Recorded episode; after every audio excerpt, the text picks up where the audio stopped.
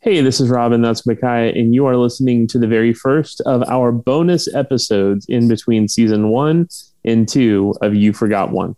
Today on You Forgot One, the genre of music that Micaiah and I maybe have the most personal relationship to emo.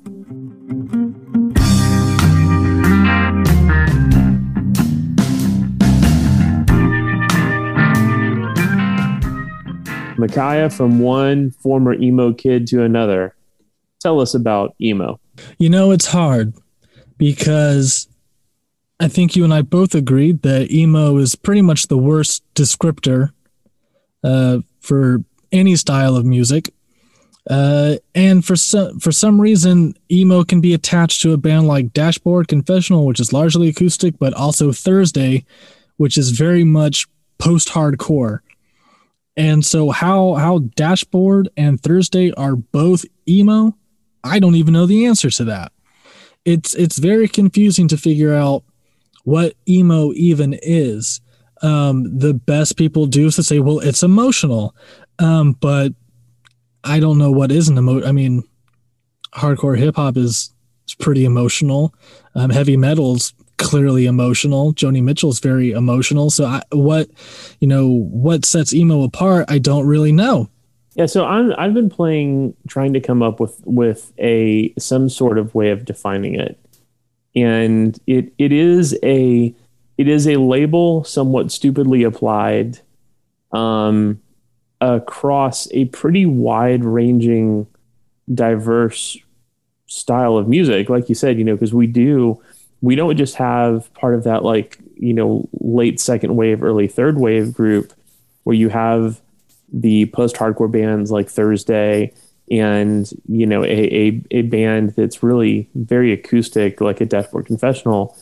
But then even if you go back to kind of that first wave that really comes out of the uh, that that hardcore post hardcore movement in the DC scene with Rites of Spring and Embrace into the beginning of that second wave where you see a Sunny Day Real Estate, uh, a and Jazz, where, where you have these bands that uh, they don't sound anything like one another, and yet right. they all fit underneath the same label.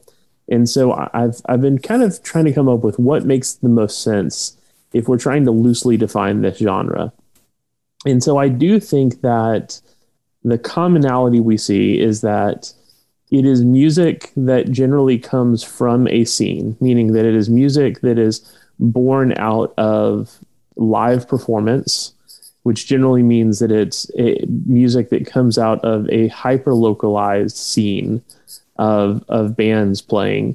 Mm-hmm. Um, it, it is punk adjacent, so not necessarily punk music, but if if there is a shared influence on emo bands, I think punk would be the shared influence. Yeah, it's like it it, it comes from punk music, but you're not going to find emo bands are they're not going to be people who have mohawks. And they're not going to be you're, you're more likely to find like thick rimmed glasses at an emo show mm-hmm. than you are like a mohawk. But yet it comes from punk. But more of like that like the I guess the the Paul Westerberg maybe mm-hmm. kind of style of punk, not like something like suicidal tendencies or something. Yeah. Yeah, I think that's fair. And so I you know, so however you define however you look at that, kind of punk adjacent in one form or the other. And then lyrical content that is um, uh, um uh, not just emotional but uh, like you said uh, most music is emotional most music is emotional i think what separates emo at least in terms of lyrical content, is a lyrical ton- content that is hyper focused on the feelings of the, the feelings created by some form of woundedness. So whether that woundedness is from a romantic relationship, whether it's because of you know some wrong that was done, um, it, it is it is lyrical content that comes from seemingly a wounded place and that might be an oversimplification, but trying to find yeah. if there's some, if there is some commonality that we see, a, a, lot like how, you know, all great comedy is comedy that punches up. That you know, so essentially comes from a a place of uh, being the underdog.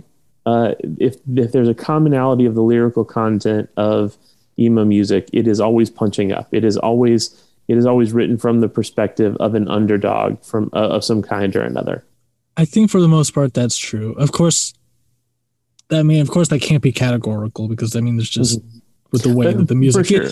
I think I think that I think that's mostly true. I, yeah. So so kind of kind of going so so again, none of those things kind of form a a perfect understanding, but at least trying to go okay if the label in and of itself doesn't really make sense. What were what would be some other barriers that we'd build around this thing that we're going to call emo? And mm-hmm. and even with those barriers, there are still going to be acts, as we're going to talk about in our interview later on, where some of these acts fall into the category that we'll go, oh yeah, that's an emo band. And some of the bands that that seem to meet all of that criteria, and we still don't think of them as emo. And then there's disagreement even among emo fans who you know who, what classifies as emo or not. And so i think we're all we're all constantly searching for some kind of final arbiter of who can make the decision of what whether or not this is emo. And so we have um, defaulted to a certain extent to tom mullen. And tom is the writer of uh, two anthologies of emo and the anthology of emo Volume One and Volume Two. He also uh, runs the uh, podcast Washed Up Emo, as well as running the website is this band emo.com. And so when we struggled to figure out whether or not we figured out a band was emo or not, we were letting Tom serve as, serve as kind of the final arbiter of, all right, is this band emo or not? According to Tom, sure. Now there there are bands that we're still going to disagree with him on that, but for the sake of this podcast, we're letting that be a, a, a deciding factor for us. So, for me, as I think about this genre, Micaiah, what you and I share in common is that I spent my college years at the University of Central Florida living in Orlando during the same period of time that you were a middle school student in, mm-hmm. in Orlando. And one of my friends from college, who I saw a ton of emo concerts with, is my friend Amanda Allwood, who has spent the last 20 years working in the music industry. And so I thought, what better person to talk about emo music with than my friend, than a fellow former emo kid, that someone that still loves this music and someone that has a relationship to the music industry that you and I don't have. We're going to take a break. We're going to let our listeners hear from today's sponsor, and we're going to be back to a conversation with my friend Amanda Allwood all about emo music.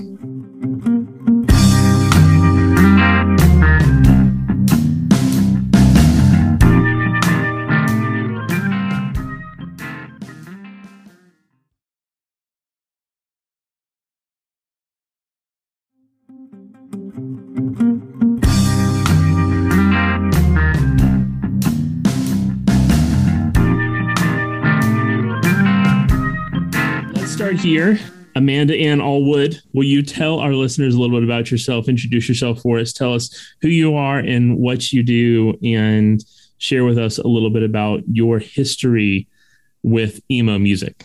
Uh, yeah, sure. So, yeah, I'm Amanda. Uh, Rob and I went to college together. So, we probably have a million stories we've both forgotten about going to emo shows together. But um, now I am a promotions director for a radio station group in Atlanta, Georgia.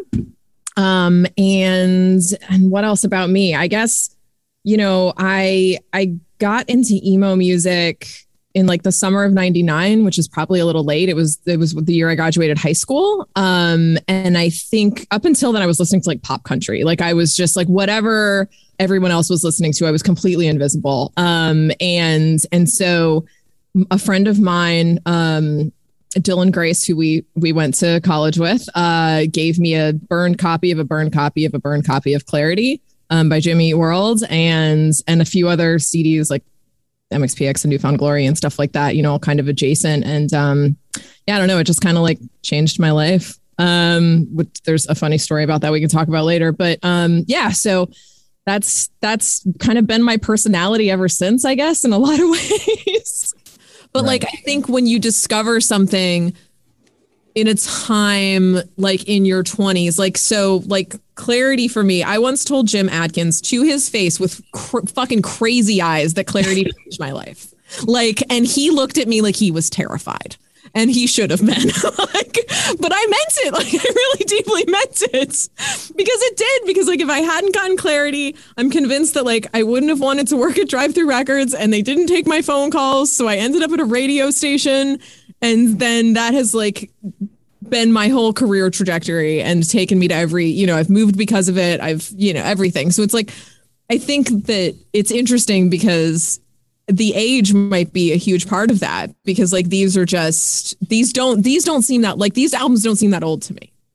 So one of the things that we were talking about before we started recording is the reality that because you have worked your career has been in radio um, and, and you know your husband has also worked in the music industry. You have basically spent your entire adult life around music and because of that you've had incredible access to shows. You've had incredible access to uh, the bands that you wanted to see. What is it about what is it about emo music that has kind of stuck for you? What what is it about this genre that kind of found a place in your head and in your heart? Um, that's such a good question. I think I think for me, it just hit at such an interesting time in my life. Like I was always like a total late bloomer, right? I mean, like I will go back to like when I was in my 20s. You know how there's always that bar, like everyone goes back to like Thanksgiving Eve, you know, from high school. Everyone has that. I would go with my friends and people I sat next to in high school would introduce themselves to me. Like that's how completely invisible I was in high school. Um, and then when I found this this like genre of music and I'd probably like the whole scene, which is what we'd call it now, I just I kind of like found my voice um, in a way, and I think it's probably just happened at the same time. I don't know what begat one or whatever, but I mean like. I went to my first two years of school. I did at Florida State, and I was a total outcast because I was like going to Gainesville and Orlando for concerts all the time because nothing came to Tallahassee, Florida and um, I dyed my hair pink and like I didn't rush a sorority and like that just like so every I think for me my formative years were much later um, than a lot of people and my so my formative years were just me like embracing emo music and the lifestyle and I was really lucky to be able to you know have be able to go to any concert I wanted. Like I, I don't think there's ever been something where I was like, oh, I don't get to go to that if I really wanted to. I like was able to make it happen, which is kind of weird and unique. Um, so I've seen everything. I mean, I've seen Bruce Springsteen, I've seen Elton John, you know, like I've seen Katy Perry and Taylor Swift and stuff like that. But my favorite shows are just always going to be emo shows.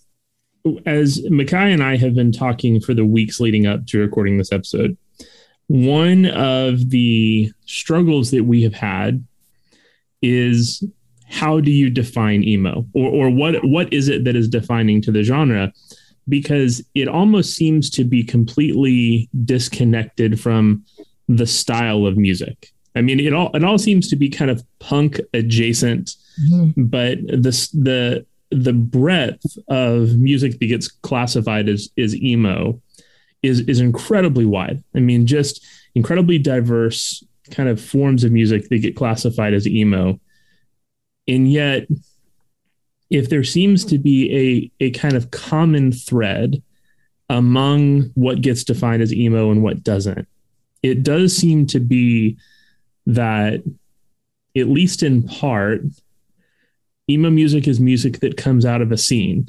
And and you know it's hard, and we'll talk later about this, like how how you define scene, because later on, scene is going to be something you can buy for nine ninety nine at Hot Top Hot Topic, right? Like totally but but the idea of like a hyper localized scene that that there are bands that are coming out of an area that are coming out of a region that that get popular that get supported this kind of very diy approach to bands and putting on shows and and and we certainly saw a lot of that but thinking about that kind of importance of the relationship to the fans the importance of the relationship to a unique and, and local music scene.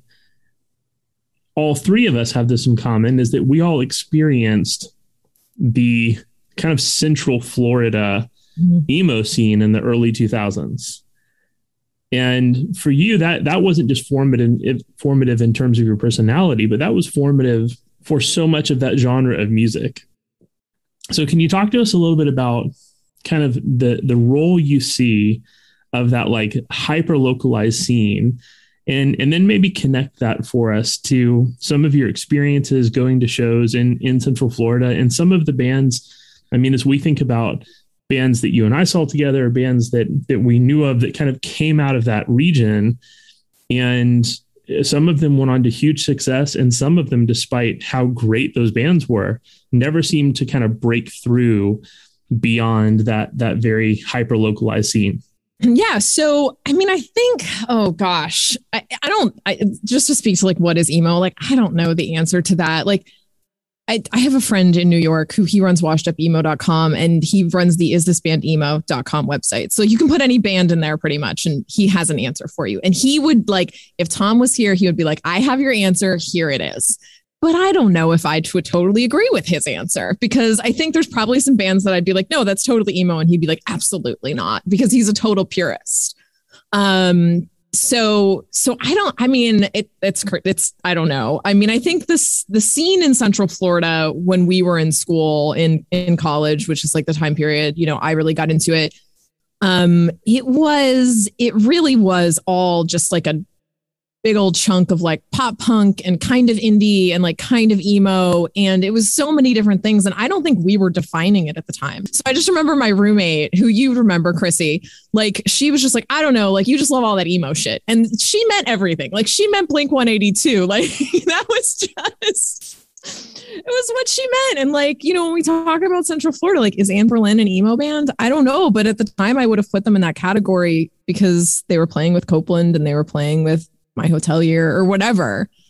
And they were they came out of that same same world. Um but i wouldn't put like New Found Glory in that. And they were south florida obviously but they were just a total pop punk band right? But they still yeah. like played with all those it, they all played together. So it's so hard to draw that line i think. And i don't know from a music standpoint if i could ever define the difference. It's like you know it when you hear it You'll never know how you sing while you're asleep, and I'm listening. I'm listening. You'll never know how you say the things you say,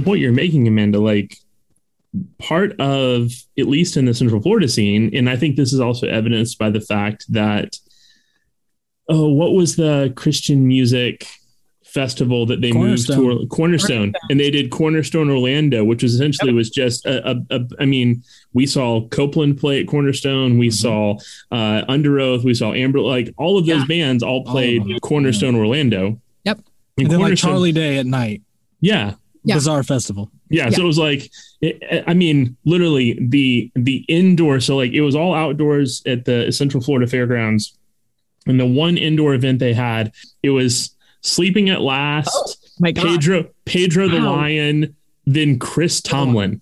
Yeah. So so all of that to say, like, conditioned room. I spent a lot of time in there. And and again, a lot of this is because of Tooth and Nail Records. Like, there is this weird cross section of bands that either met in churches or started playing or or essentially were signed to a, a Christian label.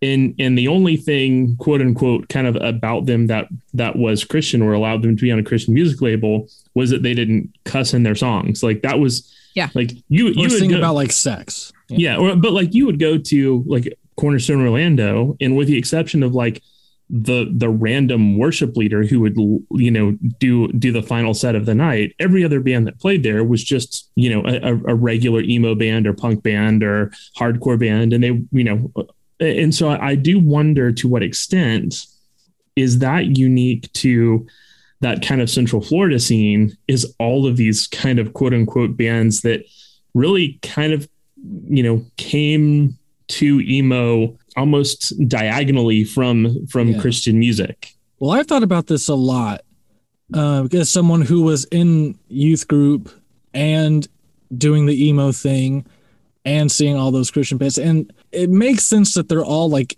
from Florida. All these bands, like, and there's not a lot of other places in the South where there is an emo scene. So it's like Florida being like the only kind of southern emo scene and make the a land that's, as Flannery O'Connor said, is Christ haunted it makes sense that these people who go to these evangelical churches, for the most part, it must be, right, where religion is very performative, and is very expressive, right? And then you see, you go to these emo concerts, you see these other emo bands, which is very expressive, right? It's just, it's very easy, just kind of like, whoop, gonna put these two together, you know, just like religious expression and punk rock, like pretty easy to like tie those two together if you're coming from like an evangelical land like Florida. Yeah, and I, I also wonder if that you know one of the things that I uh, so I was watching uh, the the documentary Bastards of Young in, in preparation for this, and and really it, it kind of focused more on like that New Jersey like basement concert scene and all of the bands, you know, the the Movielife, Taking Back Sunday, Thursday, Saves the Day, like all these groups that all kind of came out of the Garden State during that period of time. And you see all these old live footage of these bands that played, and they're definitely emo bands. And all of the same things are there, like this this definite kind of community, the scene, this this culture that's there. Um, very DIY, very all kind of punk adjacent, you know, diverse kind of stylistic uh, you know, diverse styles of music that all kind of fall under the same umbrella. But the one thing that I don't see watching those kind of old home videos of those concerts that was absolutely present in Florida, and I think kind of affirms your point, Mike Micaiah, the singing along. That there is something that, that is almost like it almost feels like a youth group or feels like a worship event in that in going to those shows in Florida, and then you think about the bands, you know, and I'm thinking uh, definitely around Chris Carrabba and mm-hmm. around Dashboard and Further Seems Forever. Suddenly, it becomes almost a worship experience where everyone sings along at the top of their lungs. And so, the cover of MTV Unplugged, yeah, the Dashboard. I mean, like it's like Carrabba, kind of his eyes closed. Like if that's not a church music album cover, like there are people in the background crying and like like it, it looks like a church album. Like,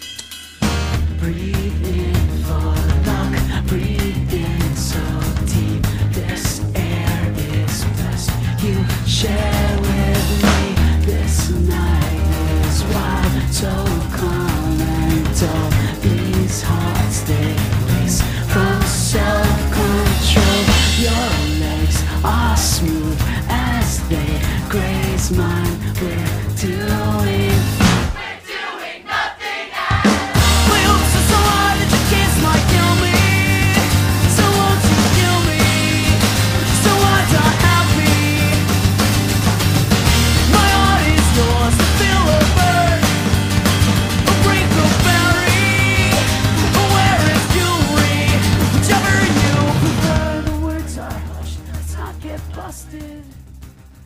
Yeah. So having lived up north um, and Florida and now Georgia, I can tell you that the thing I remember we went to, like the first show we went to when we moved back down south to Atlanta, was we got like last minute tickets like a week after we moved here. This is not emo, but just my example to see Blink 182 like this big amphitheater show.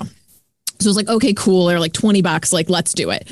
So we went, and I remember like thinking and saying to my husband on the way home, I can't believe how much how like people get so into shows down here. Like I miss that in New York because everyone's like Hmm. New York, New Jersey, wherever you are. Like everyone's a little too cool for the room. You know what I mean? Like it's like a lot of arms crossed and like you know, yeah, whatever. This is cool. I mean, I you know I saw most of these my favorite emo bands in New York, and that wasn't always the case, but definitely like you're right. People the sing-alongs and like. People are way more into it. I, I guess maybe it is that we all just kind of like grew up in the church, so we don't really care. So this this is not part of our kind of pre pre planned conversations at all, but I kind of love the direction of this. So I, I want to go back to this idea of of of washed up emo and Tom and this website is is this been emo and, and you mentioned that he is a purist and we all know people who are who are emo purists and so the the same people who will look at what I think Makai and I have settled on is kind of like third wave emo that that kind of like you know third or fourth wave depending on how you look at it. But that like 2006 brand new has this you know in, incredibly experimental but phenomenal album the devil and god are raging inside of me.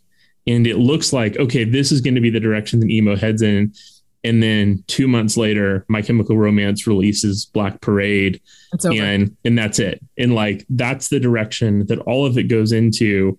And so because of that all of the bands that kind of follow behind that like you know uh panic at the disco um uh you know paramore to a lesser extent like all of these bands that kind of follow follow behind that who kind of get labeled emo but n- no purist would look at that that kind of group of bands and be like oh yeah they're an emo band Yeah, my my emo friends, which which but by the way, at the time I would never just say like me and my emo friends, because they the were worst, just your. Yeah. like the, the, the the most offensive thing that could happen to you as a fan of emo music is for someone to call you emo. Yeah. I mean, it, it- it's it's it's a slur. let's let's agree that emo is a stupid label. Like even if Well, that's even as we're having a conversation about what we define as emo or not, yeah. let's agree that it's a dumb label. Well, yeah, because what what's the implication there that it is the only kind of emotional music, or you know what I mean? Like what what genre music isn't emotional? I mean, it's like it comes down to like one rock critic who did like a review, and it's just like that's it from now on.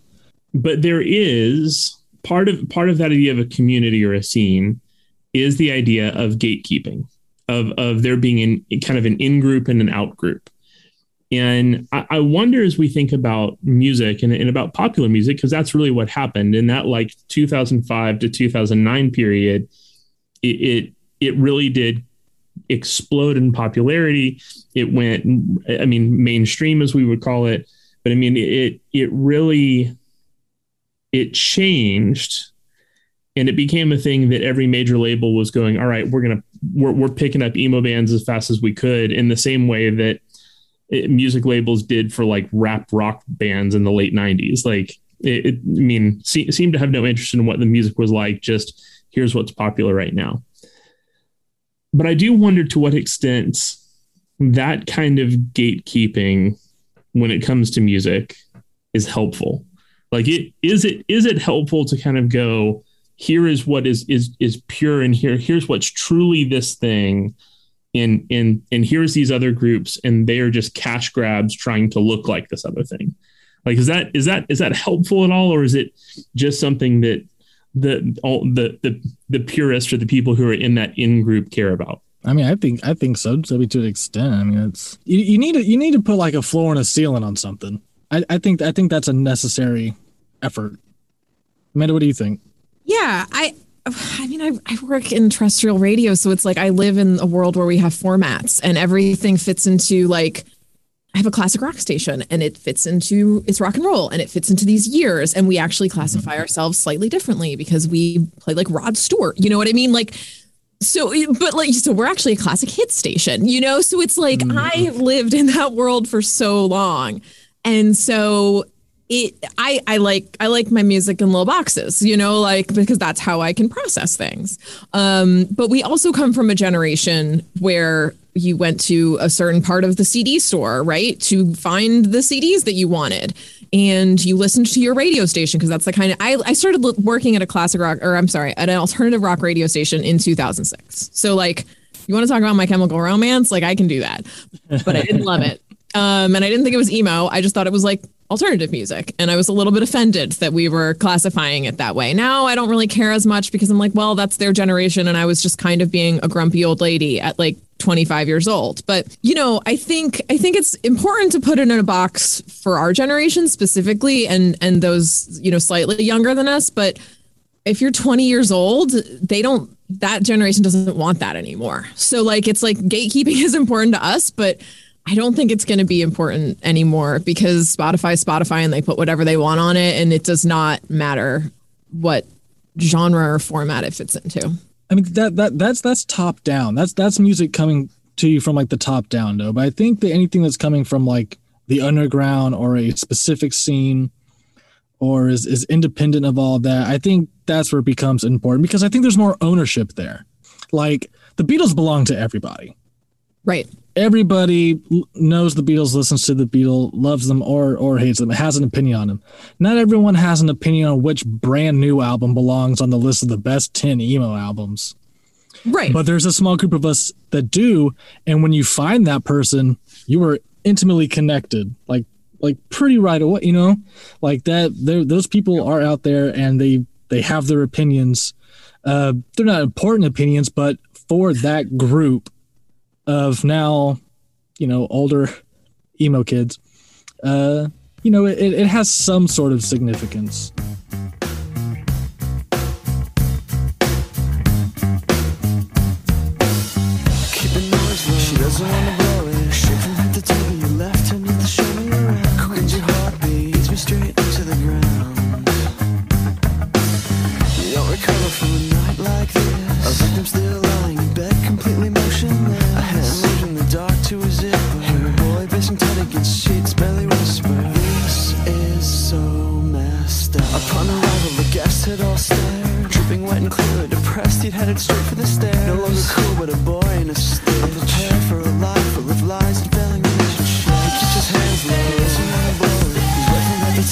times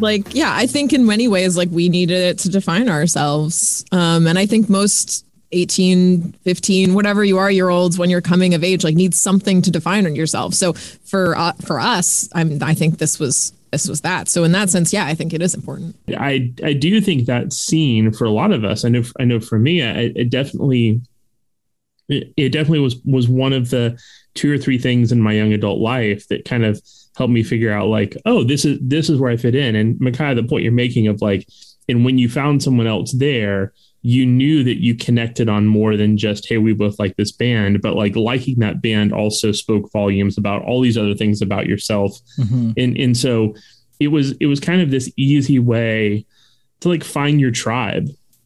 And, and I think that's really important. And especially, you know, at, at that, you know, in, incredibly at that age where it's so hard to find that, or, or it was then. I'm, uh, you know, because of technology and social media, you know, it seems like a lot of that's getting easier for younger generations.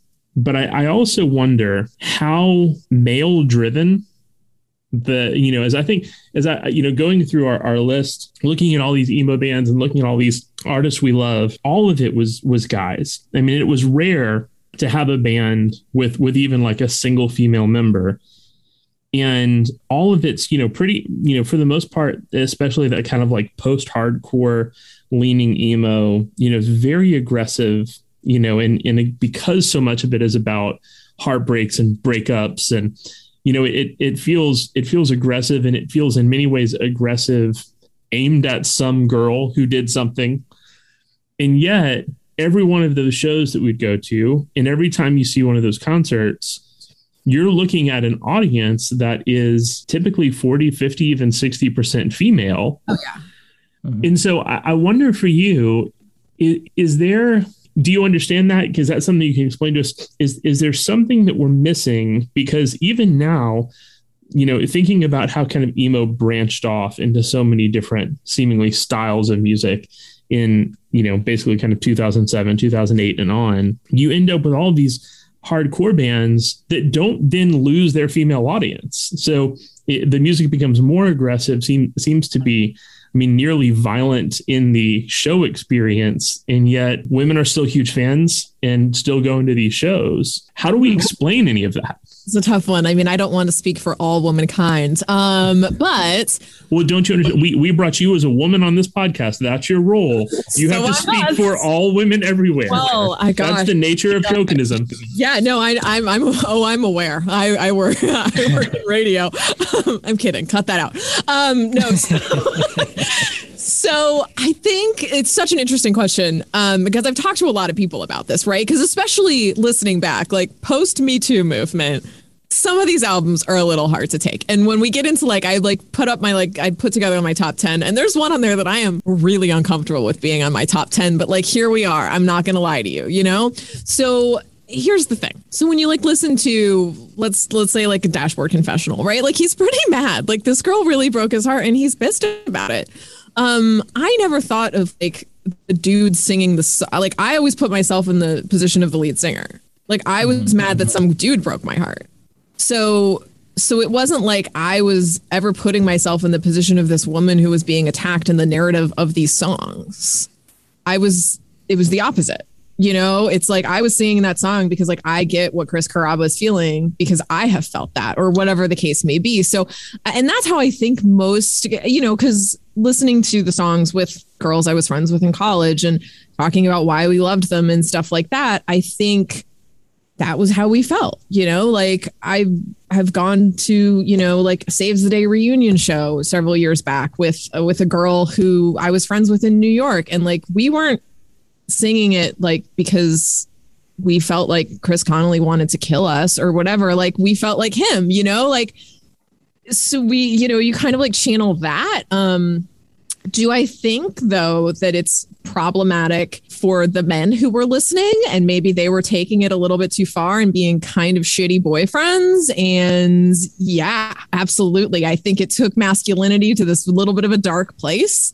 Um, and i think there were like a lot of emo guys who thought they were just like really sensitive but actually they were just like really mean. Mm-hmm. um, and so i think it gave it gave some men permission to be a jerk um, because it was just being emo. But I don't think that was the majority. You know, I think that for for most of the case, like girls were singing it because we've we've found ourselves in that starring role too. One thing I think I noticed listening back is there, there's a really kind of an absence of pronouns. It's not a lot of like she did this, right? You know that kind of stuff. But also looking at this time, if we're gonna extend the golden era of emo from like 94 to like 2003 hip hop is king at this time. You know, if if you're not listening to that, you're listening to hip hop where you are going to hear things like bitch this and like bitch that. Mm-hmm. You know, so like that time period in general just not a good place to listen to to to music that is uh free of chauvinism. But it's well, you know what? Until about Panic at the Disco, I guess whore. I guess that might be right. But I pointed but girls were calling each other whores pretty uh, openly in the oh slut. I mean, yeah, oh yeah, yeah, yeah, yeah, yeah, I, I want to apologize to every girl I ever said that to behind their back, like you know, like because that was just I don't I don't know. It was like the reality television was telling us that that was okay, and so therefore it was okay that Panic at the Disco said it. Right, right. I lost my train of thought there, but I think, but Sorry. I think because I think about emo because I think about because there there are a lot of things about emo culture other than the music because I could spend a long time tracing the the the rise and fall of emo by how tight pants got and yeah. and when and when um companies started making pants tighter i would make the argument that it actually went from poor kids who didn't have any money and pictures of them in their like thrift store t-shirts and yeah. girlfriend's jeans because maybe that was like what they had access to to My Chem and Panic and all those guys who were signing million dollar deals right trying to be bat. Freddie Mercury. Absolutely. Yeah. And they were being styled. I mean, they were professionally styled dudes. So like yeah. it's like it's it's like apples and oranges almost, you know? Right. You can't compare those two things. Yeah, Yeah, because I- that that would be the thing that is that you don't really see like you think about the emo bands, the emo bands that were popular or or at least had kind of like growing careers from the late 90s into the 2000s into this period of time we're talking about. And for the most part their their style doesn't really change that much. Like and and you can really see that like you can take you can so like there's a handful of scenes like there's your your SoCal scene mostly Orange County. Mhm. There's you know the bands coming out of Chicago. There's this weird kind of you know mid America collection of vagrant bands. Um, there's this huge scene in New Jersey. There is this scene coming out of Florida. Like and, and yet you look at all these scenes, for the most part, they all dress pretty consistently the whole way through. You know, and then I think about especially like kind of like that as someone who is a big fan of of Vagrant Records and of the bands on that label, like most of that was, you know, flannels and in, in jeans from the start to the end. You really don't end up with the kind of emo fashion as brought to you by Hot Topic until you get to these bands that are they're being professionally styled, and because they're being professionally styled, they're being professionally styled to make it, you know, around marketing and in what in what can be sold. And so I, I do wonder, like, if if what you're talking about, Micaiah, if if kind of tracking that through line is really tracking the the the popularity of emo because you're Yeah. seeing at what point the the popular fashion becomes something very very stylized rather than just like your clothes don't matter all that much. Yeah, yeah, well, yeah. What you see there is the profitability of of emo music. You know, you, you're watching like the rise of just like people who are wearing because before that everyone was wearing really baggy clothes.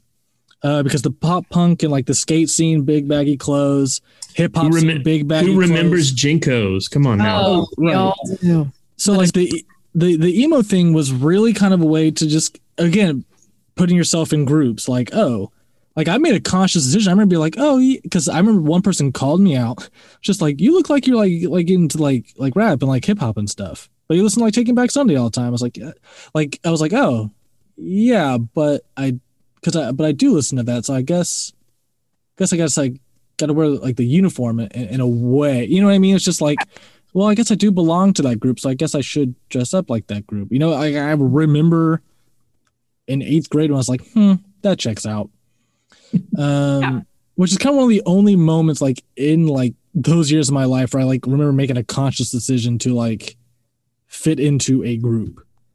But also it's like when I think about it, it's like I was wearing pants that just like didn't fit me, period. And it turns out that like a girl zero fit better than uh, like an adult 32 baggy pants when I weighed like a hundred pounds. like maybe I should have, you know, size zero actually fit me much better. And I was actually much more comfortable wearing clothes that fit me. I didn't want to talk about jeans for that long because I wanted to go back to the the women and how they perceive the music be, and, and then all the pronouns and that kind of stuff being absent. Because another big part of emo culture for people my age during the second, third wave, rather, third wave, uh, was um, internet culture, particularly American instant messaging, like America Online Instant Messenger, and the power of a cryptic emo away message. Oh, I I mean, I mean, oh man, oh the women, the young women who I was uh, so in love with, just really, just cutting you down with with just a great away message. breaking your heart, right? I mean, we we could do an entire podcast on like best like emo away messages. Oh my God. I would, I would, I would honestly love it. It's the it for- best. It was the best time on the internet. Um, Sure. I also had a pretty active live journal. Um, Mhm. so yeah, Oh, and you yeah. could- yeah, you remember? and you could like have like listening to right now and like list your song. I mean, it yeah, and it was all part of it. Like if you if you my my husband tells me if you were super emo, you would have had a dead journal, which was like live journal Mm. adjacent. But I was I was like beach emo, so I had a regular live journal. Yeah, and and yeah, the the away message, the like listening now, it was like this really archaic beginning of the internet. And it was also a way that you could kind of like figure out, like, oh, like this is is that like that's a lyric? I don't think I know that. And then like Yeah, find it on like LimeWire or something, or like For look it sure. up. um, in you know some weird AOL search engine to try and figure out what people were listening to. It was it was like this first time where people were connecting in that like really weird way. Yeah, and for me in my generation, just I'm only ten years apart, but MySpace was huge and it was so huge for emo bands in particular who aren't on these major labels because now you didn't even need a touring manager. You didn't have to put out an ad in like alternative press magazine. You could put all your dates on your myspace put your music on there. You have the fans putting it as like their myspace song. You know what i mean? Like it was like a really great thing that was probably bastardized really quickly. Probably the moment Panic at the Disco was signed for never even having never played a show, but just on the strength of like how their MySpace, like how many people put like their songs like as their MySpace song. Absolutely. All of a sudden they get signed, never having played a live show. It's and that was the beginning of the end.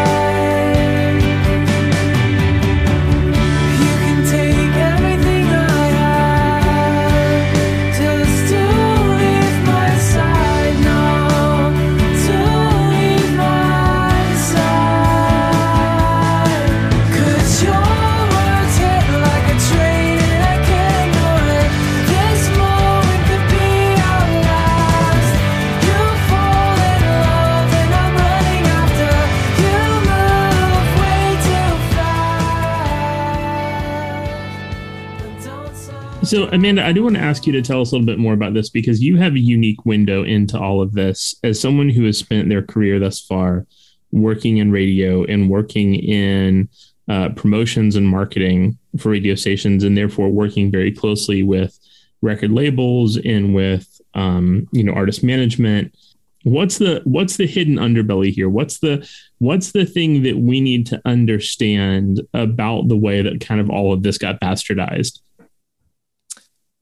I mean, I was I was so young in new in my career when like really like like panic and my chem were hitting right? But i was i was working at an alternative radio station. So i mean i was i, I remember having like like paramore play in our conference room um and taking back sunday i actually have those recordings which i'm like not allowed to share with people because i took them from the hard from like the shared drive when i left but um i have all these recordings of all of these artists really early on doing these little like we call them green rooms. Um, and you know, I think I don't I don't think there's like some crazy thing you guys don't already know about, right? It's the music industry is brutal though, and it picks these these bands that they think are attractive in some way and mm-hmm. it it takes them in it kind of in a lot of ways that the fan they maybe the fans who were fans before they got signed to a major believe like ruins them in a lot of ways you know we we see it when we hear a demo and that we maybe really really loved and then that version that comes out on the album after the major label signs them is like this totally different thing and it's all like yeah. over processed and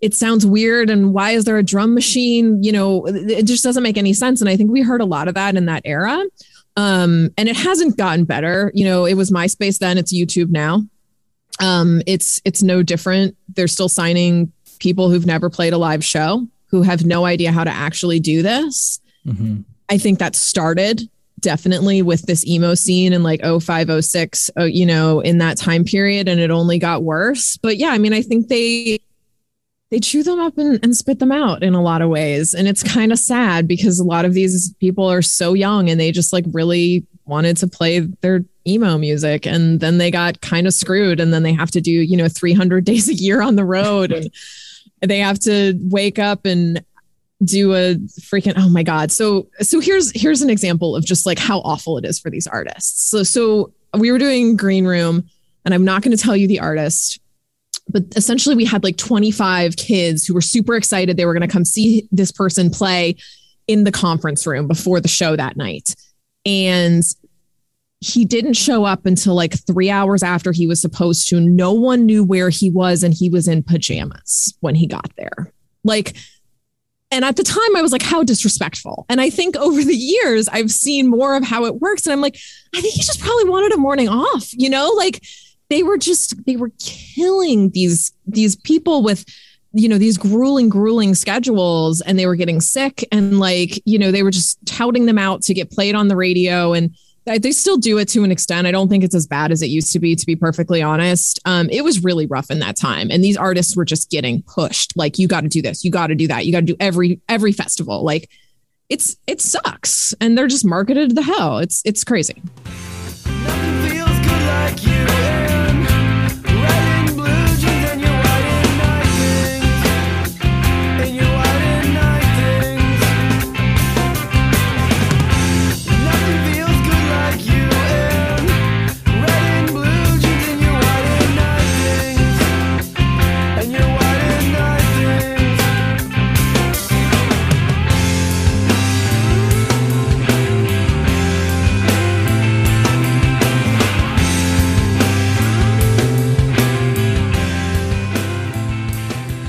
Should we Yeah. get into the music?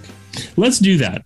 Micaiah, you want to give us kind of a a a, a brief but loose history? Sure, I can do that. Uh, so emo, okay. A lot of people have different opinions about this, and I think a lot of that comes down to age. But historically, what people think of as the beginning of emo is the mid '80s, particularly with a band called Rites of Spring, coming out of the hardcore punk scene, and would uh, in, in Washington D.C. Uh, what would be known as like Revolution Summer, and there are a few other bands that come out of um, and then it's kind of weird because there there there are other bands and there there's some LPs out there, but not not a lot of music from that time that that, that really lasted very long um, in the in the consciousness and in the populace. And but then there's this there's this second wave in the early to mid '90s, but it's popping up all over the place. Uh, it's Sunny Day Real Estate out in Seattle. It's Cap'n Jazz out in the Midwest. You got the Nebraska, Omaha, you know, stuff happening with Saddle Creek and of course like the New York and New Jersey scenes, and then of course eventually Florida, and then those weirdos in Arizona, Jimmy World, um, and then there's this third wave, which is about where people today would kind of start to say, okay, that I know I recognize as emo. Like that's where you get your brand new, you're taking back Sunday, and this is where the lines get blurred. This is where there is like, okay, where does Bright Eyes fit into this? Where does Death Cab fit into this? Who who's in, who's out? um, and especially when it becomes very popular uh, with Fall Out Boy and My Chemical Romance and Paramore and Panic at the Disco all dominating MTV in the same couple of years and really kind of uh, dictating what uh, people are going to recognize, you know, visually as emo. You know, I think that distinction is maybe important, you know, visually, you know, recognizing this as emo and it was only kind of recently where a fourth wave kind of happened uh, that that is more related to the post-hardcore, you know, origins, and and even in the second wave bands like like Joyce Manor, who I think are, are fantastic, and but there's also a weird twist where you see it happening in like indie rap and hip hop too, like people like Juice WRLD, who I didn't even know existed until my nephew told me about him, but I've seen that a lot of people are just saying like the yeah, like oh like Juice WRLD, like he like he's like emo. I was like, I don't know, he doesn't look like Chris Carrabba to me. Um, um, so yeah, so there's there's yeah, it, it's morphed and evolved in so many different ways, and you know it it does come down to you know figuring out just like how how do you define this thing and so I'm I'm curious as to what we've put on our top ten because there's going to be I'm sure some conversation about like does this belong? Does you know? Are you sure about that? Yeah, although I do want to, you know, you, you mentioned Jimmy Eat World, and I think Jimmy Eat World is. I is- knew I knew not to push that button. Well, no, but, but here's the thing about Jimmy Eat World is Jimmy Eat World is the is the band that is the they're the emo darlings that don't fit into any of the other boxes. Like they're the emo darlings who, I mean, released one indie label release and then were immediately signed to a major label. So like didn't really spend a long time, you know, you know, so Static Prevails comes out on a major label. Clarity, who, you know, if if kind of my generation of of emos is any indication, Clarity was one of the most kind of referenced albums. So we we on our Instagrams kind of put lists together of like asking people for their input, like what's the most crucial kind of emo album. And Clarity by Jimmy Eat World was the number one response that I got.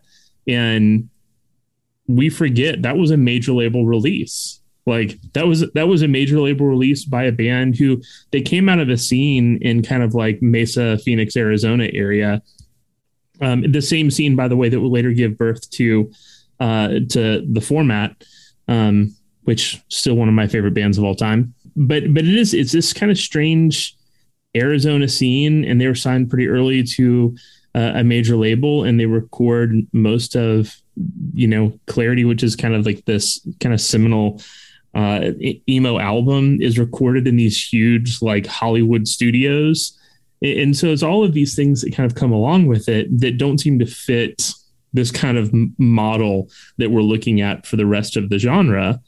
Um, and yet it is it's a, it's a it's a very important album musically for this style of music and then of course you get bleed american two years later which seems to be the the emo album that first breaks through to top 10 kind of billboard chart success i mean the the middle went to number four on the Billboard Top 100, like Hot 100 at one time. So you're looking at it and going, all right, do you now still qualify this is an emo band?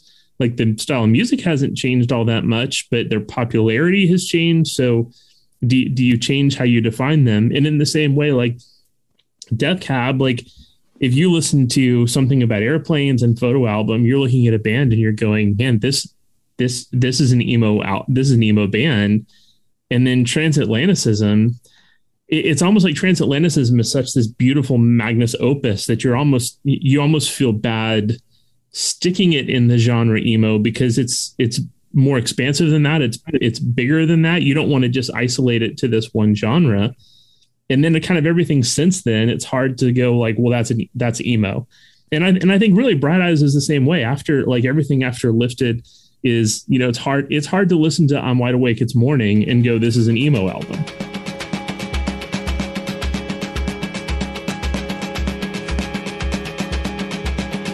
Does he kiss your eyelids in the morning when you start to raise your head? And does he sing to you incessantly space between your bed and walls? You walk around all day at school with feet inside your shoes, looking down every few steps to pretend he walks with you? Or does he know that place below your neck is your favorite to be touched? And does he cry through broken sentences like I love you far too much? Does he lay awake listening to your breath? Worried you smoke too many cigarettes. Is he coughing now every speck of tile? There's a thousand more you won't ever see, but must hold inside yourself eternally. Why don't why don't we just jump into the list then and then let's talk about them when when they when they come up. And since since I've already gone so far into mine, I'll go ahead and just share them. Sure. And and are yours ranked or how, My- how's your list going to be presented? I'm going to present my order chronologically in the order that they came out rather than ranked, just because uh, just getting it down, just getting it down to these ten was hard enough already, Sure. and so trying to rank them was just going to be impossible. hmm So here we go. Uh, number one, released in 1994, Sunny Day Real Estate's Diary. Number two, released in 1995, Dear You by Jawbreaker. Number three, released in 1997, The Promise Ring, Nothing Feels Good. Number four, this is the first of three albums released in 1999, which for me is one of the two like great years of emo music. Uh, American Football's self-titled album. Number five, The Get Up Kids, Something to Write Home About. Number six, Jimmy Eat World's Clarity. And then we move now to two albums from 2001, the next best year of emo Dashboard Confessionals, Places You Have Come to Fear the Most. Number eight, Saves the Day, Stay What You Are. Number nine, released in 2002, Taking Back Sundays, Tell All Your Friends. And number three, number 10, released in 2003, Brand News, Deja Entendu. So Yeah. there's there's there's my kind of best 10 emo albums. And that's and that's really sticking to sticking sticking exclusively to um emo bands that would be classified as emo on the is this band emo website. I dig. Would you would, would you be interested to know? On my Instagram story, I asked how emo is Jimmy World, and I had like the little like meter where they landed. Sure. Seventy five percent. Okay. Seventy five That feels right. I, I had a couple people just like mm, they're they're. And by the way, the song that accompanied um, this poll question uh, was "Crush" Hmm. um, from from Clarity, which I think is pretty, uh, pretty kind of as hardcore as Jimmy World's gonna get. Sure, but if you Uh, if if the question if if you would have had for me this is heaven on there, you would have had a you would have had way more people say their their emo.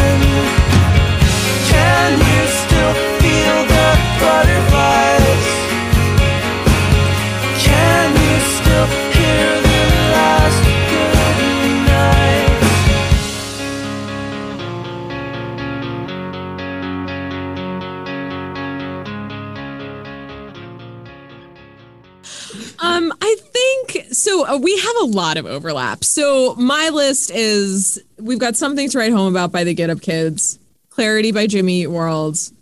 There was a bit of a discussion with some friends about Bleed American versus Clarity, and Bleed American being a better album technically. And I was like, you might not be wrong, but it's not a better emo album. So I'm standing by that choice. This is a great point, Amanda. Thank you. Um, the places you have come to fear the most, dashboard. Uh, I, I put Transatlanticism by Death Cab for Cutie on mine. Uh, we can discuss as needed. Um, and I also put interventions and lullabies by the format.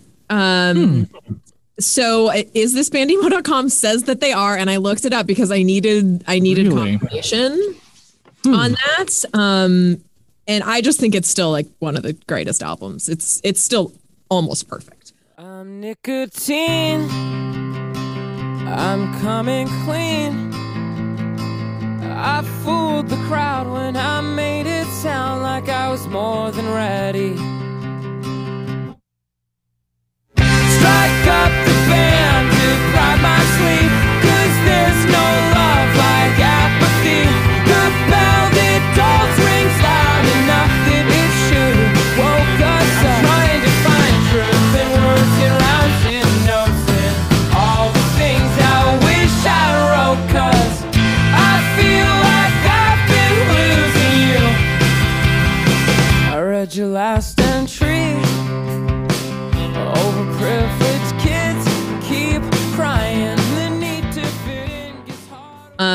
Um, with Where You Want to Be by Taking Back Sunday. So we have differing Taking Back Oh. Sunday vibes.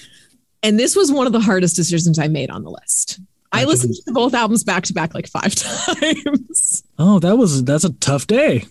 It was yeah, you know, I felt really I felt really upset afterwards, but I came around to it. Wow.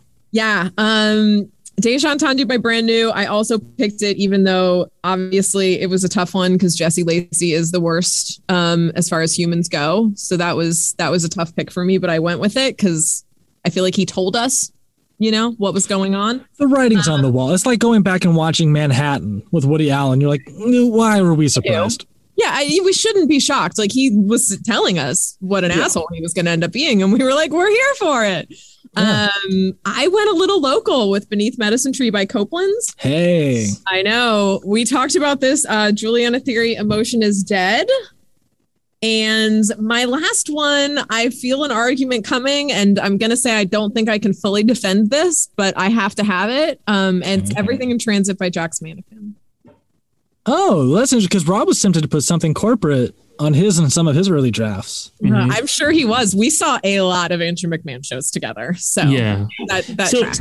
and and here's the thing I, there there are going to be people who push back and and by the way i think this is a common pushback there was absolutely a, a socal emo scene but because there's such a long-standing punk and pop punk community in seeing that has come out of socal that when you think about these bands that end up touring like the, the first time they get taken out on tour is typically with like a local band who makes it big and one of the things that i think that hurts something corporate as we think about whether Is or the not we song think of Punk them Rock as Princess? well that that Don't too even, don't even get me started on if you see Jordan. Yeah, it's a difficult listen.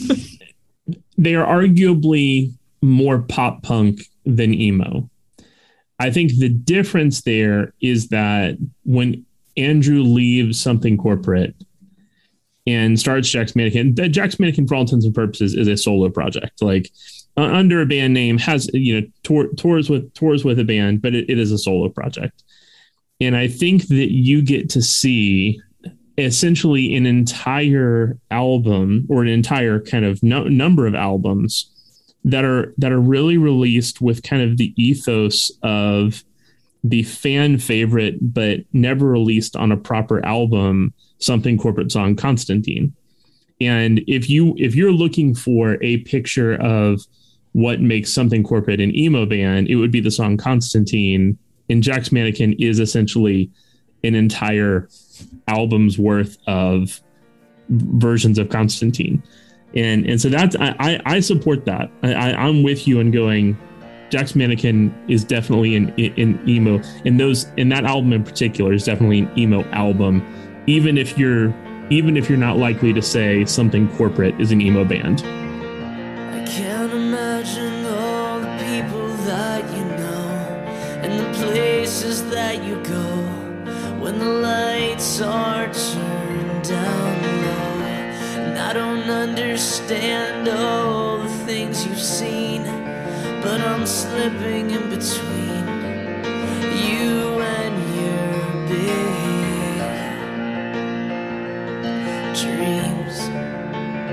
It's always you in my big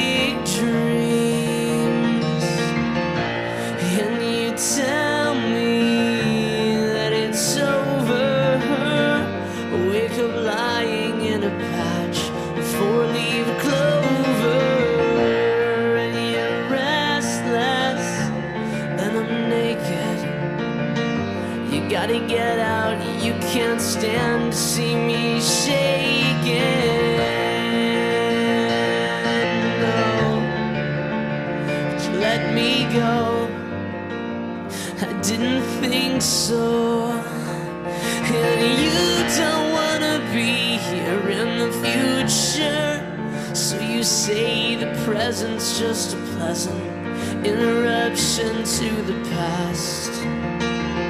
And you don't wanna look much closer, cause you're afraid to find out all this hope you had sent into the sky by now had crashed. And it did because of me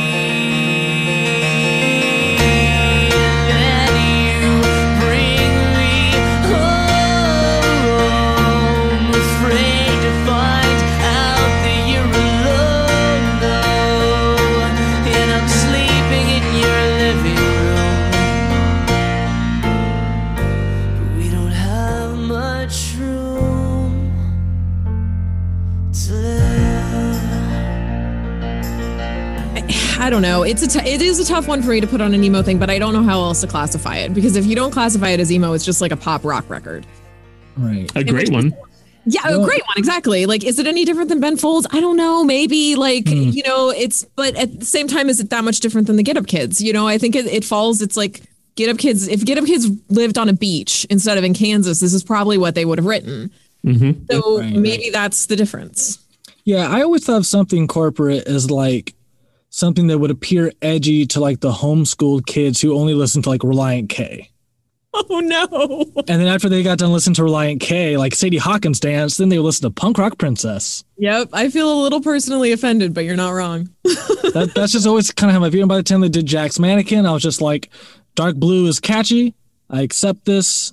I don't need anything else though. You're missing out on so many good things. the the the sun belt emo kind of thing you know of like the i i i get all of that that i need from dashboard.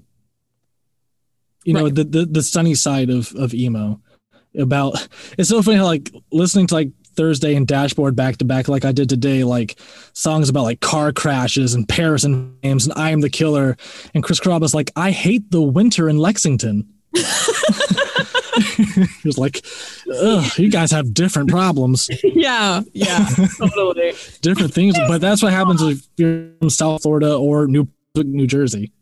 I feel like, am I making this up? It was a Thursday or Thrice who played that that tour with like Hot Water Music and the Get Up Kids and Dashboard Confessional. It was either Thursday or Thrice, but I'm I think it's thrice. That's It was it was thrice because it was a, it was an all vagrant. It was an all vagrant. It was all tour. yeah, Vagrant. a House of Blues. yeah, yeah, yeah, Yeah. three nights. yeah, Are we ready for my list? yeah. I want let's let's hear it. Where I get dragged by you two 40 year olds, apparently. 39. All right. So here was my approach. Just because if I'm like really honest and doing a top 10, it's like brand new is going to be three of these. You know what I mean? And like, oh, really? Uh, oh man, brand new for like as someone who was like 13 when Deja Entendu came out and also had your favorite weapon, like like having like the pop punk sensibility of like your favorite weapon and then like like just like the emo gold of Deja Entendu. And then like by the time I was 16 Devil and God came out which is like a really good time to get that album as well. Like when you're 16 you're just like uh yeah I've seen some more stuff than Jude Law and the semester abroad can give me.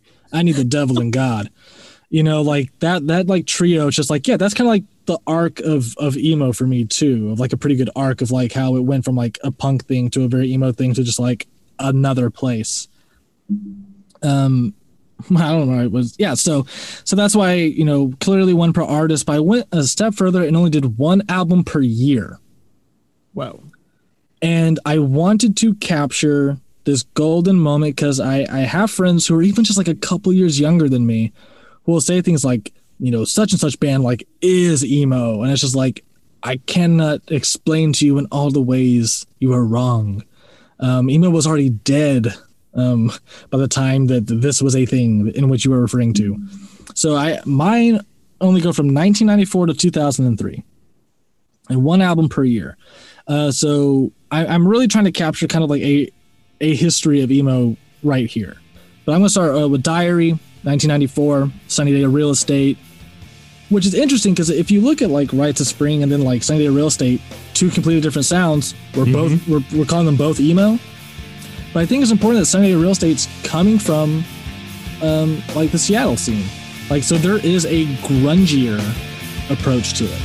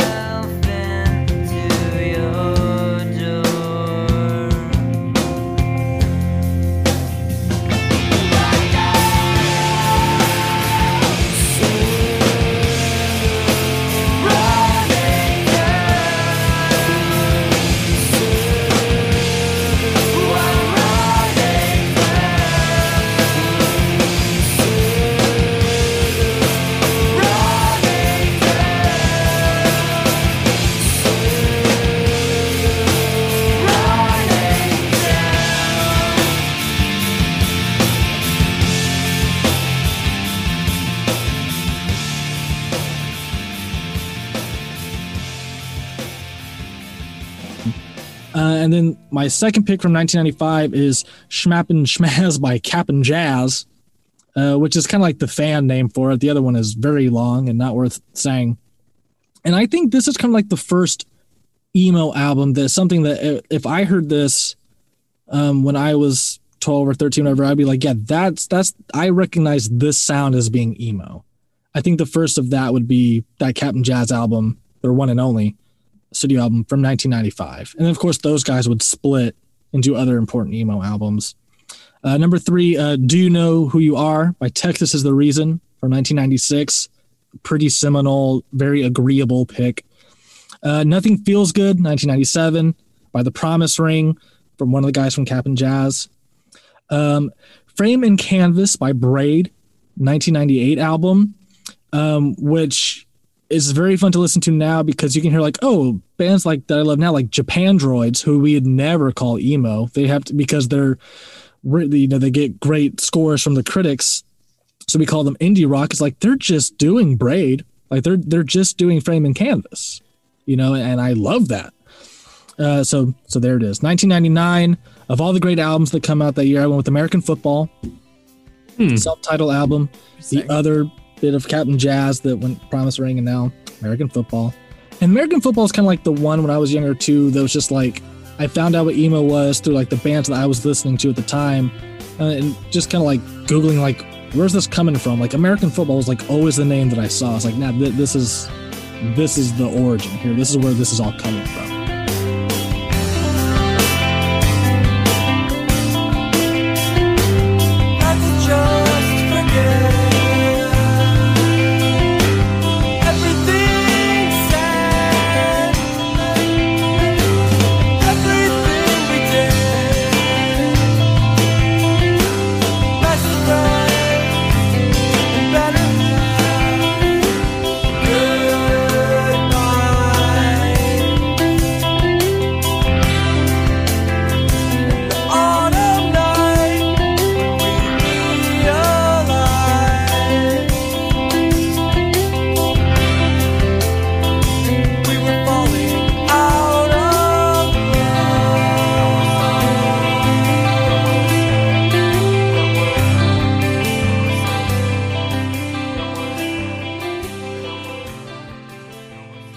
So for my the year 2000, there are really kind of two picks I could do here. I could do Fever and Mirrors by Bright Eyes, but I just think the Saddle Creek scene is just a league of their own. Like I also don't like have like the Ugly Organ by Cursive on here. I they're just kind of a thing in my mind. And so I, I went with the Swiss Army Romance by Dashboard. You know, and you're just looking at the albums that this sit, that this sits between. It's just like it's it's so unlike either of them because before it's American football, and the next I'm going to have is Full Collapse by Thursday. How are all three of these? How do they all three qualify as emo? I don't know, but they are three canonically like quintessential emo albums. Yeah. Um, and I think Swiss Army Romance is great, and I, I always felt kind of weird, like I should have places, but I've listened to it a couple times again recently. I'm like, no, I kind of really like my pick with with Swiss Army Romance, and I yeah, it's it's so weird that just like a straightforward acoustic album can be emo when it's coming from post hardcore, and there's nothing hardcore about this album or any of these songs. Um, but it but it, it is undeniably emo. Very strange. As much as he hates the winter in Lexington, right? That it still qualifies. Um, plus, you know, I'm from Florida, so I got to represent. You know, Mhm. um, and also I think it for it's on Drive-Thru, and I think it kind of foreshadows the the you know the commercial side of emo that's going to come. And it really is kind of the the beginning of the third wave on my list, at least, and probably in popular consciousness a bit too. So, like I said, number eight is Thursday's Full Collapse because you got to get a screamo album in there, and the emo prince of New Brunswick, New Jersey, Geoff Rickly is the guy to get you there. I mean, I think I, I'm I'm embarrassed by how well that album holds up for me. I'm like, this shit hits hard and good. Um, was very it was there for me in my first ever breakup too. Um, so just, it was just really good to, to to get me there. Splintered piece of glass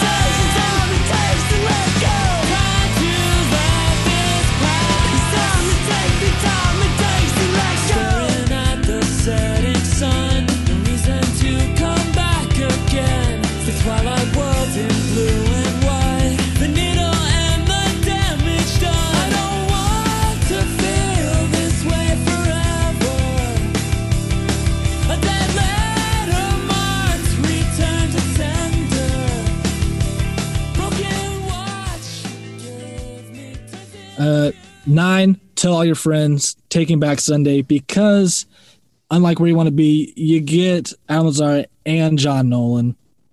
Right? John Nolan was like my emo guy, like more than like Chris Carrabba. I was like, John Nolan's a cool guy. He's not doing like the long hair thing. He's got glasses, kind of short hair, just looks like a normal guy. I can like see myself doing that. And, and I loved Straylight Run too. Mm-hmm. Um, I I loved um, the first album, and I loved the EP that they did. I saw them at the social when that EP came out, and it was bananas. Right, even their third album, like the first forty five I ever bought, um, was just a three song EP from Straylight Run. So, you know, like John, whatever. Taking Back Sunday. Also, just like what one definitive thing that I would have thought of as emo is having two vocalists that was like really important to me as like a signifying like it's like oh if it has two singers it could be an emo thing like one guy singing one guy screaming that's pretty emo you know and so like that was like taking back sunday thursday for me i was like i I feel can like that really shows your age. yeah no for sure That was like a later thing that kind of came in, and I was Yeah. like, I don't know about that. All right. yeah but but for what it's worth only the last four of mine are are third wave the rest are second wave Fair Mhm. enough. So that's the majority. I'm just saying. And I that's only 2002, you know. So and so 2003, Deja Entendu, brand new. I mean, like it. I mean, it's it's unanimous among us three that this is this is one to look at. I, and and I, it is one of those things that I do kind of hate though. Like I'm I'm conflicted about. Well, it's embarrassing. It's, Yeah. it's emo. It's it's hard to just be like, um, the quiet things no one ever knows changed my life. It's like, well, that's not something to be proud of, um, but it is very true. It's, and I mean, I think we could probably talk about this album forever, but like, yeah, I mean, Would love it- to. Yeah, I can tell. On like a re-listen, which I do a lot because I still really love it. I think that musically it's incredible. Um and so I mean I I think we all like I, we all fully support this choice. And but it's it's it's mean. Like it's not okay. I mean some of the lyrics are so not okay hmm but I, I mean, that was, I guess, just part of the time. I don't know if we just like can can brush it off and just say like, well, in 2003, that was just kind of what we were doing. I, I don't know. Sure. I mean, I think you could have mean songs though. Well, it's it's interesting in the way that it's mean because Maybe yeah, be, because because arguably, tell all your friends is a mean album, but Oh, yeah. or or it is an angry album. It is it is a wounded album. Yeah. Um. Yeah, Adam Lazzara was 20 when they made that album. Yeah. What happened to him. They were, he came Who, from North who Carolina did that to and you, moved to New York and was like, I'm pissed. Just Um, poor uh, baby. You assholes told me it was a great time up here. um but the difference is is that uh, taking back Sun- so tell your tell your friends is an angry album ab- about someone who has been wounded right. emotionally. And so there there is an aggression to it that is that is kind of like a the, the in your face like yeah you did this to me Deja Entendu really seems to be revenge oriented in a way that tell all your friends is not And I, I- don't know. I don't I don't know about that. I, I think I, think there's more revenge on tell all your friends. I think, I think, oh man, I, I guess I think tell all your friends is like, it's very specific. Like he is Mhm. mad at this one person and Mhm. she's going to hear about it for like however many songs that is. With the brand, with, with the brand new, I feel like just, yeah, I feel like he was like, he got hurt. Something happened. I don't know what. I've I haven't read up on it, but something happened to him, and like he just was going to take it out on every female he encountered, and that's what this record is about. Like that's how it feels. It feels revenge towards like all the ladies. It's it's promising young woman the movie in reverse. Uh, I don't know. Is that a terrible analogy? Maybe, but like it feels like he's going to. He just wants to hurt people. Um, and I don't know. That's like it feels a little gross knowing who he became or who he always was that came out, I guess. And that's what's tough for me.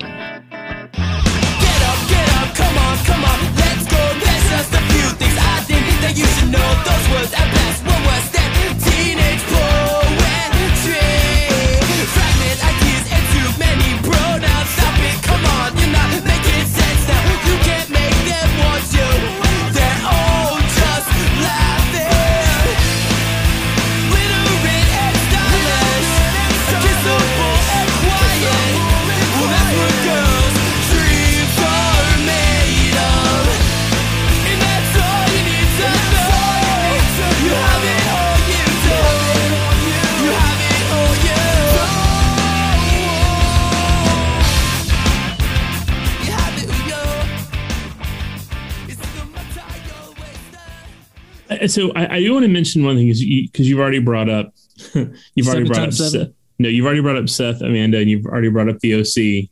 Yeah. Oh I- I, do I do think the other part that led to kind of the death of you know what what we'll call the golden era of emo wasn't even so much the death of emo, but more bands that maybe were once qualified as emo got kind of welcomed into this larger expanse, which is indie music, and and having the conversation about major major versus indie label.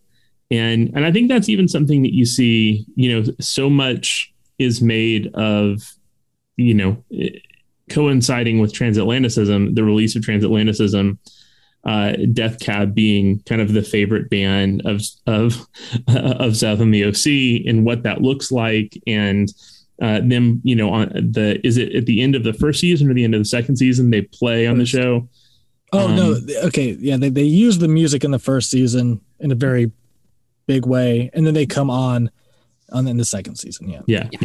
But I, I think that that's probably the beginning of bands that were once labeled emo being thought of less as emo and being thought of as indie. And and that Yeah. style of music, because you know, that that that kind of wide expanse of music that was so hard to kind of keep labeled underneath the emo label, it was much easier just to think of it as indie because it was all independent record labels. And, and so I, I think that It wasn't. That's the crazy part. Is so much of that indie music was put out on majors. I, I I know. right. All it was just it was all marketing. Yeah, Ugh. your, your beloved Jimmy World, right? Where you know the, the success of Bleed American was not the success of an independent label. yeah. You know? The No, I mean, success so- of So it was just it's a it's a genre, you know. Like it, it, I don't think it had much at that point to do with an indie label. It started that way for sure, but Yeah. No, but I think you're onto something, Rob, because I think by the time that now everyone kind of knows what emo is, or at least knows to call the kid with like dark hair and I you know eyeliner on to call him an emo kid or something. You know, now, now that everyone can kind of put a name on this, it became very easy um, for it to like for potentially like for other bands to be like, okay, so like Death Cab is not My Chemical Romance. They are not emo. You know, it Right. became much easier to play that game. Like they do. Ben Gibbard does not look like Gerard Way. Not emo, baby. Like uh, John Nolan does, n- you know, not look like. Oh, you know, that becomes more complicated. Well, maybe- well, he's doing Straylight Run at the time, so it's like, okay, well, John Nolan doesn't look like Gerard Way. Straylight Run, indie. You know what I mean? Like you're you're an indie rock band or something. Um, still very emo. And I think that's where like Copeland gets stuck is that like once you get once you get past the that second Copeland album, they they really end up as as an indie band more than as uh, an emo band. Well, they become a band that doesn't even like that barely uses guitars anymore. Also, I mean, they're- so much of it's like orchestra, you know, orchestra stuff. Like Eat Sleep Repeat is like all kinds of wild um it's amazing. compositions on that album. It's really fantastic. Um, but yeah, it, it, I think it becomes easier there with, with that divide.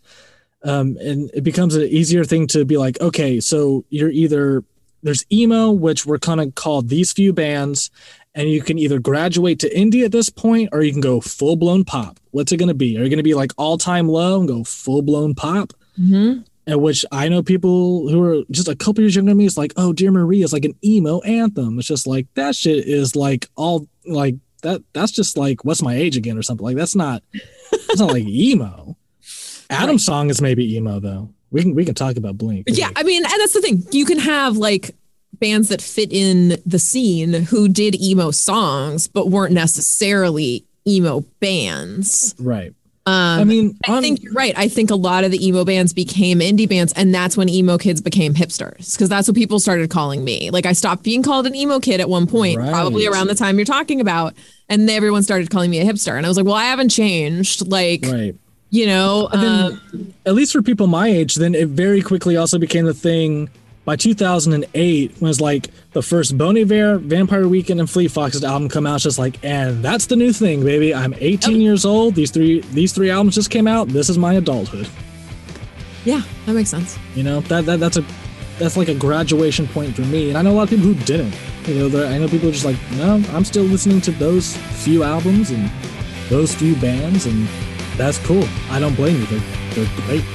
You know? um, yeah, that's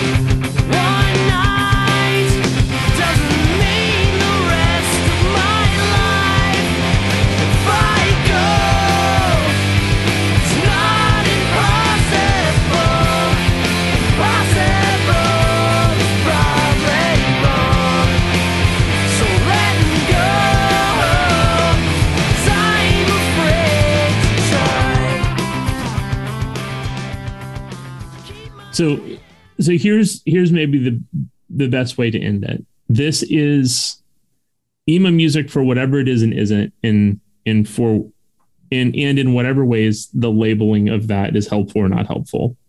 It is something that is very personal to all three of us. So I'm not going to ask you greatest or best. I'm I'm not looking for anything remotely objective here. Here's the question. When you are in your feels, when when when you are in it when you are feeling the emotion when you are feeling emotion as it connects to especially to relationships. And uh, you know as two of us are married and one of us is engaged like it, it's less frequent as you get older.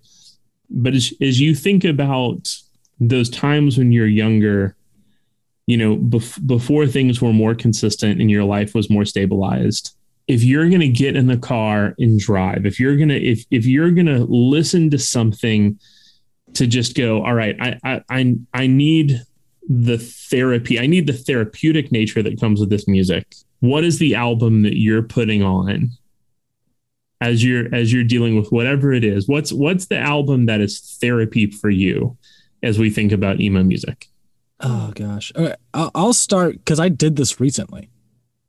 Um, first of all, I just want to say that I don't really listen to emo albums very much anymore. I, I like I don't revisit Dashboard. Like this is the first time I've listened to Swiss Army Romance. I'm gonna guess since 2007 or eight. Like it, it's been a long time since I revisit that. I'll, I'll revisit a couple. This is even the first time I listened to date. I mean, I haven't really listened to brand new since all that stuff came out. You know, it's just kind of, you know, um, so yeah, it's it's not really stuff that I, I revisit very much anymore.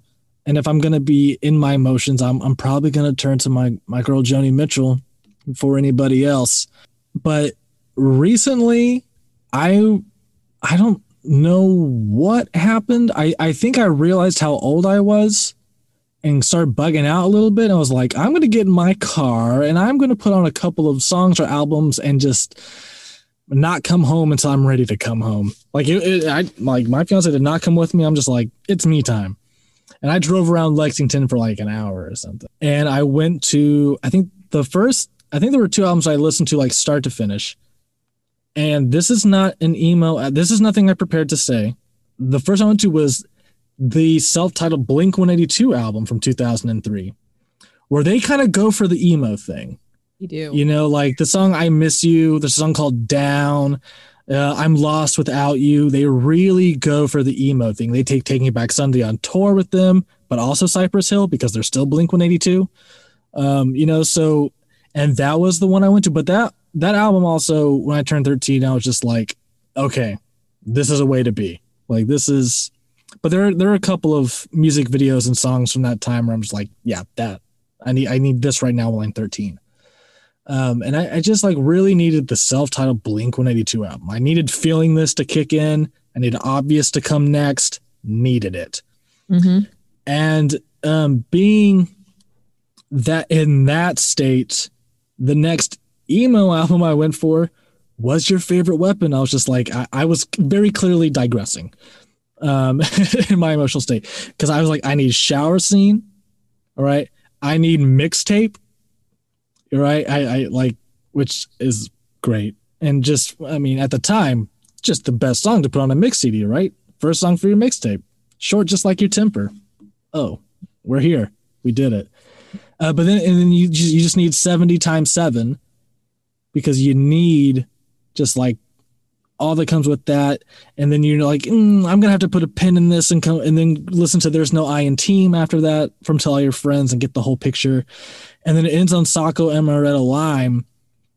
And you're just like you know i'm gonna stay 18 forever you know so we can stay this forever. It's just like and that i again like i said like don't revisit emo albums a lot. So i don't know the last time i heard that.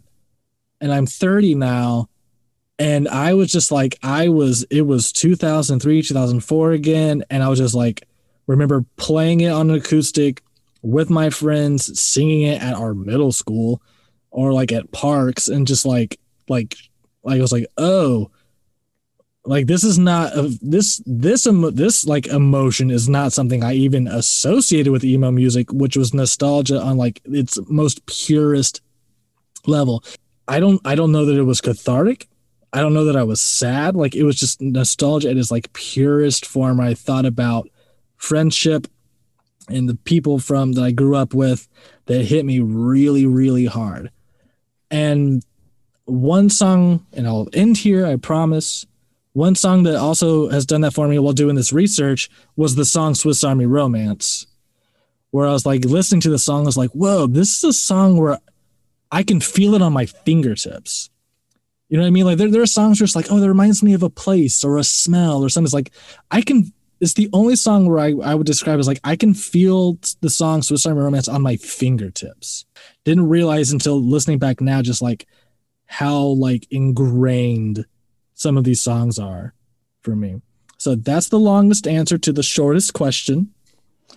Um, but that's that's the that's the most honest I could be about it too.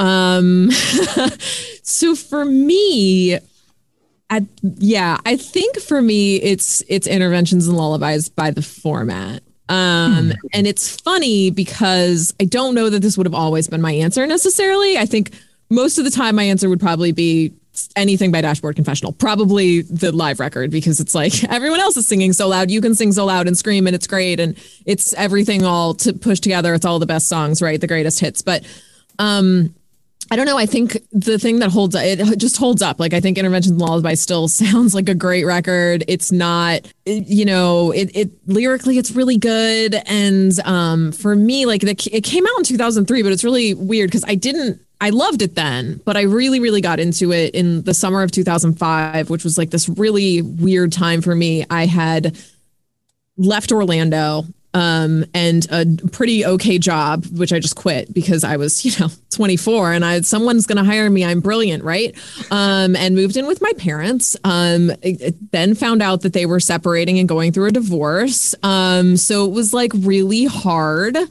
Um, so I lived in like the living room space of my parents' home while that was all going on, and like basically just reconnected with all of my high school friends. Um, and that was my whole summer. Like I, I kind of worked, um, but mostly I just like hung out on the beach, and like it was like the last time I remember. I listened to that album nonstop with my friend Aaron. Um, it was the last summer I remember just like not having any responsibility. Like I just kind of just stopped growing up for like three months. And so it's it's so like there's just so many songs on that that I can like physically remember. Like I remember like listening to Career Day and I I had one of those. Like I got offered a job and I didn't take it. Like I told them no the night before I was supposed to start because I decided in that moment like I wanted to go back to radio.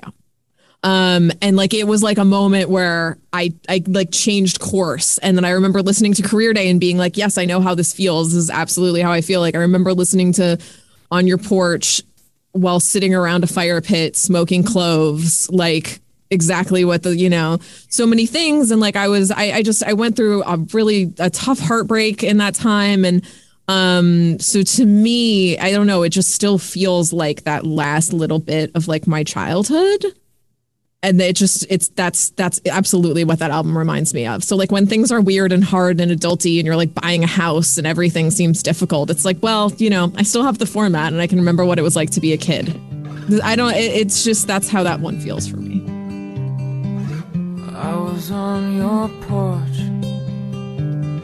The smoke sank into my skin So I came inside to be with you.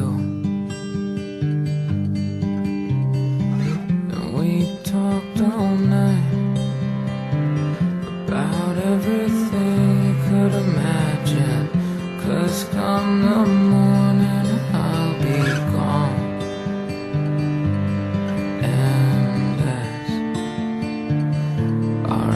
start to close. I turn to you and I let you know that I love you.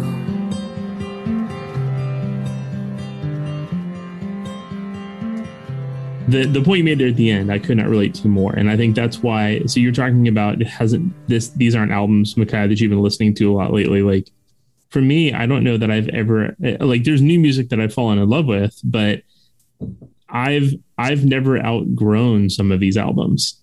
Like and and I think Amanda, to your point, it's it's the reason is because as as you get older, like like I, I I'm a 40 year old who's been married for 15 years and has three kids and you know is trying to figure out things like all right we just moved how do i buy a house before i start working my doctorate? Like like all all of these like all, all of these decisions where you're trying to figure out like these really huge things and and what you miss is the the simplicity uh, for lack of a better term of of young life when everything's possible.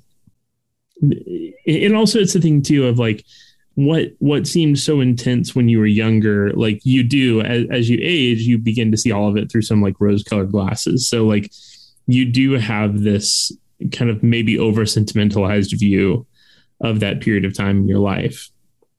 But for me that's the thing that i think about. Like i think about being young and having groups of friends to like go see concerts with and like that idea of like I don't know that I could squeeze two pennies together, but like we will figure out a way to buy a concert ticket to go see this band, and you know, like we'll we'll make a night of it.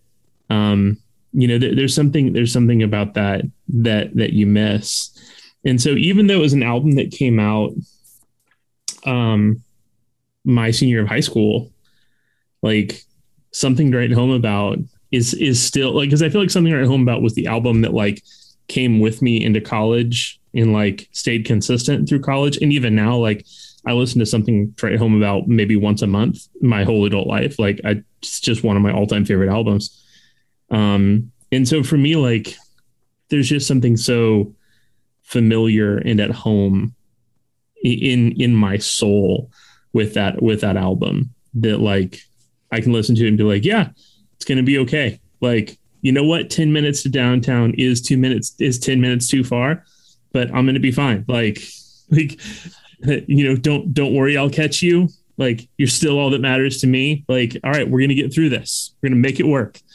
Um, like, eh, so, so for me, like something write home about, um, it is, it is my, it is my all time favorite emo album and one of my top 10 favorite albums of all time and it just it does something in my heart that that other albums don't.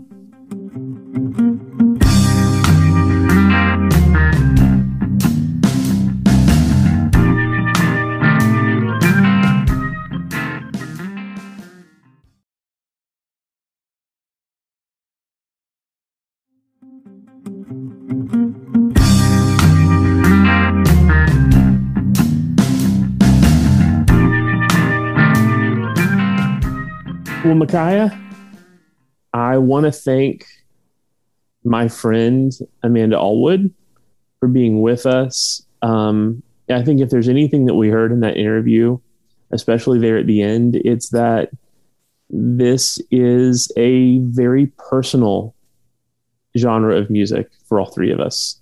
And I think a music that played a crucial role in our lives during a very formative time for for Amanda and I both. It was in our early twenties and late teenage years in college, and for you, it was in those kind of middle school years and the years that would follow. So let's talk about this. Of our lists, we only had one truly crossover, uh, one one true crossover album on all three of our lists. Mhm. So the only the only overlapping album that we all had was Deja Entendu by Brand New. Yeah. And if I didn't stick to my own rules, you know, if I went outside of 94 to 2003, I would have picked a different brand new album.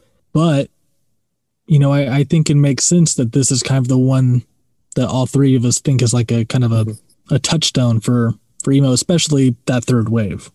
But I, I'm with you. I think I think Deja Entendu is probably the better pick for that golden era because the reality is there's not there's not a ton of great emo albums 2004, 2005, 2006. That really, by the time you get to the end of 2003, that golden era has really started to come to its conclusion.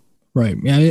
I mean, in 2003 alone, Mark a Mission, a Brand, a Scar by Dash or by Dashboard, Deja Entendu, um, In Reverie by Saves the Day, War All the Time by Thursday. I mean, there there are still some like big Yeah. things come out in 2003. and then Show by the Get Up Kids. Yeah. There you go. You know, it's it's it's it is kind of just like uh, you know, this is kind of Apex Mountain, uh, to steal verbiage from like another podcast. So an album that that is on at least two lists, I think is uh, you know it's easy to say, hey, that's you know we can we can safely say that's it. That's one of the best. Yeah. and if you're looking at if you're looking at it that way across our three lists, our common our common albums were Sunny Day Real Estate's Diary, Mm-hmm. Uh, The Promise Rings, Nothing Uh, feels good. Nothing Feels Good, American, football. Clarity, Something to Write Home About, Mm-hmm. Tell all your friends by Taking Back Sunday. Tell All Your Friends by Taking Back Sunday, Places Um, you've come to fear the most. Places You've Come to Fear the Nos- Most by Dashboard, uh, Deja Entendu for Brand New. That that's something I, I can stand by all of those albums and and say if that's what we're looking at as golden age Yeah. of emo, I, I'm I, mean, it, you'd be hard pressed to say, oh, you, know, let's find albums better than these. Yeah. I think it's I think it's missing Cap'n Jazz. Um, even though You all the people who's yeah, because you get both American football and Promise Ring. I I don't Yeah. think you're missing it. yeah that that's that's the only reason why I don't feel so bad about it. But I do think that that Cap'n Jazz album from '95 is like Oh, it's a great album for a, sure. a major like a major record for emo. And the only other thing that's missing uh, would be Full Collapse by Thursday. That being said, man, we've talked uh, we've talked a long time. This is going to be a long episode, but listener, if you've stayed with us for this long, we are so grateful that you have. Um, we are grateful that you have stuck it out with us to this point as we have shared uh, so much love around uh, this music that we're fans of. And I want to go ahead and let you know now if you've listened to this point, you have heard a bunch of music. And since this is a genre episode rather than an episode about an album, I want to give you, as our listener, kind of the playlist from this episode. Uh, Breathing Patterns by the band My Hotel Year, a, an underground band that came out of the Orlando area. Uh, Hands Down by Dashboard Confessional. Sic Transit Gloria by Brand New. Don't Slow Down by Copeland. Red and Blue Jeans by The Promise Ring.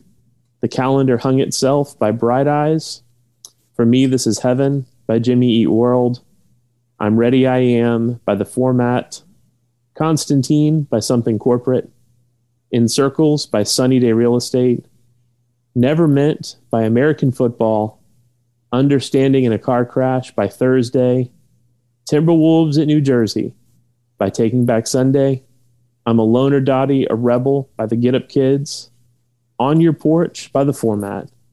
In Micaiah, we're going to leave our guests this week with our favorite song off the Cap'n Jazz album. Oh, messy life. Listeners, we appreciate you joining us for this. We will be back in two weeks with our next bonus episode looking at the best albums celebrating their 50th anniversary this year. That's right, the best albums of 1971 with our guests Elizabeth Nelson and Tim Bracy. We'll see you in two weeks.